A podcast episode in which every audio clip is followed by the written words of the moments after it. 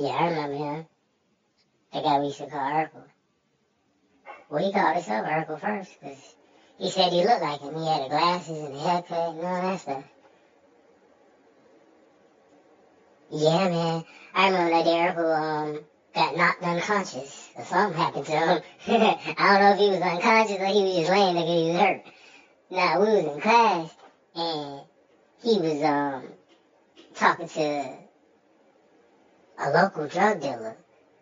Cause it was this kid in our class and he looked just like a grown man. He had failed eighth grade like three times. And um he was just older than us. And we knew he sold drugs because we used to see him out there on, on the corner selling drugs. And uh he drove to class. We was like, hold on, man, how old is this guy? He drove here. We ain't nothing but like 12, 13. And he driving. So of all the people in the whole class for Urkel to try to pick on, that's who you gonna pick on, man? Are you crazy? So he picking at him all through class, uh, repeating everything he say and doing little goofy stuff to him, throwing little paper balls at him. I'm like, all right. That's the same thing that the guy was thinking. He said, man, wait till we get out of this class. And Urkel knew he wasn't playing, so Urkel just kept on doing what he was doing. He said, I guess he thought he was gonna get hurt, he might as well get hurt on his own terms. So when we get out of class, since Urkel knew the guy wasn't playing, we get in the hallway. First thing Urkel do is punch him in the face.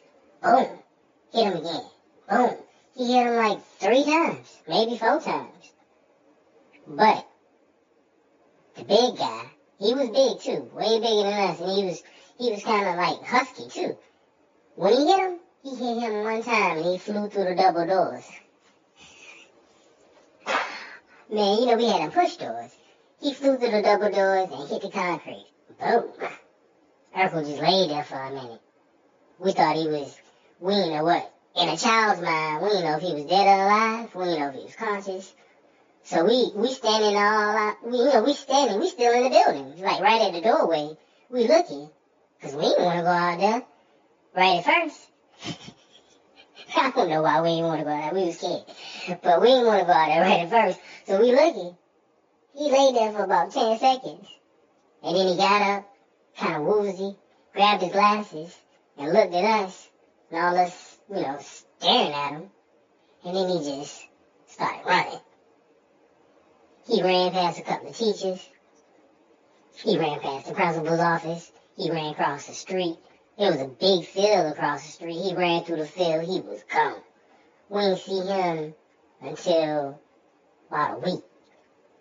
And the story was that, uh, I forgot the dude's name. I think his name was, uh, I don't know what his name was, the big drug dealer. But either way, we say we, he, uh, knocked him in the next week. Cause that's the next time we saw him.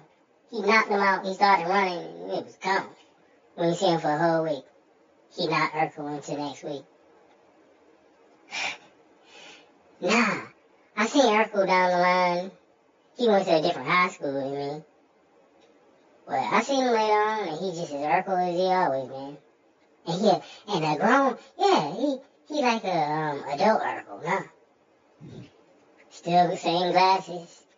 At least the real Urkel did get contacts. He never did it. He still got his glasses. I mean, nothing wrong with glasses. I'm just saying. He, uh, he still act the same way to me. He still look the same way. Yeah, I don't know if he ever recovered from that hit. Ha! I ain't never seen anybody get hit that hard. I don't think. Let me think. Nah, now that I can remember. And we was kids. I guess I don't see that. Not in real life.